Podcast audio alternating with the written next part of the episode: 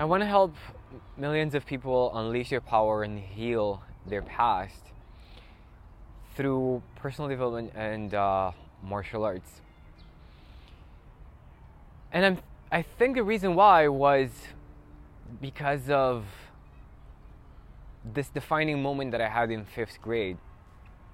I always loved people and uh, I always loved helping others.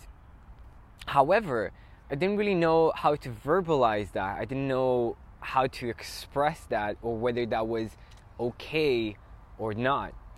So in fifth grade, one of the teachers decided to organize a poll in um, in class. So she asked us question like questions like who's your favorite uh, kid in class? Uh, you know why?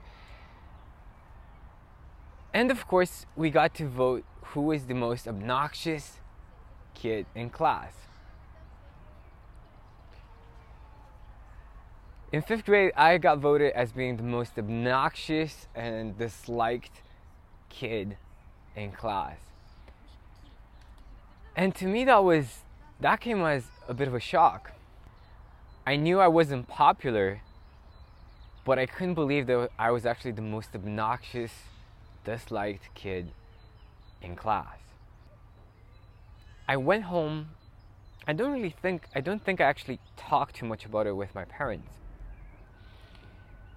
But a few years later, noticing that things haven't really changed in my relationship with others, you know, I came home and I just jumped inside my bed and curled up into a ball, right?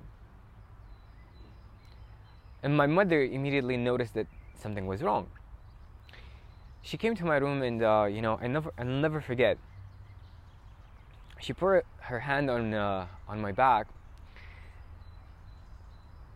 and asked me, you know, what's wrong?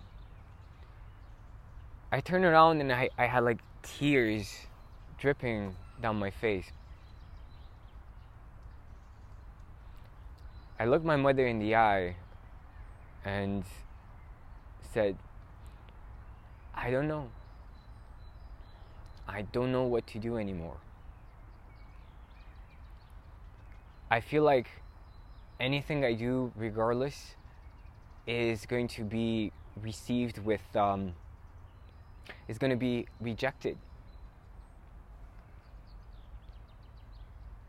And you can imagine how my mother took the whole thing. She started crying as well.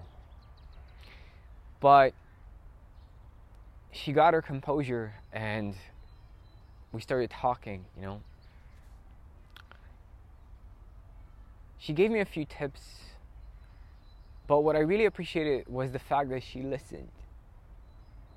She listened to to my problems and she allowed me to release all that pain. Looking back, I can say that my my main problem was that I desperately wanted other people's approval and I desperately needed to feel more accepted and loved.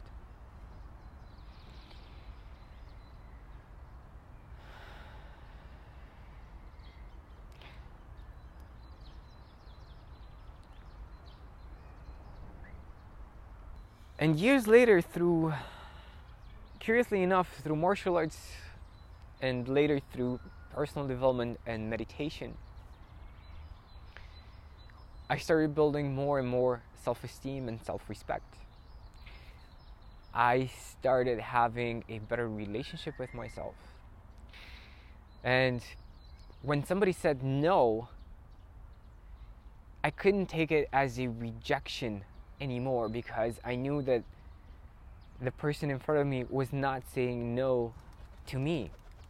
They were saying no either to the opportunity, they were saying no either to who I was being in that moment or the way I was behaving in that moment, but not to me as a person.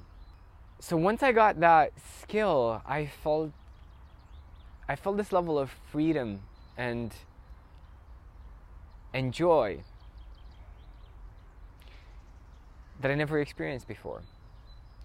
And what I noticed was that there are so many people who felt exactly how I felt that day in fifth grade when 20 plus kids said, you know what, we don't like you. You're not really worth that much in our eyes.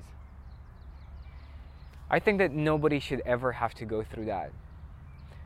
Not the experience of, you know what, we don't like you or we don't agree with, with the way you're behaving right now, but the experience of feeling that they are not enough to such a degree that nobody in this world will ever like or love them.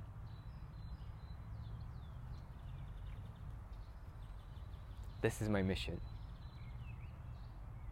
I'm here to tell you that no matter what you do, no matter who you are, you are enough. And once you start loving and liking yourself, everything will change.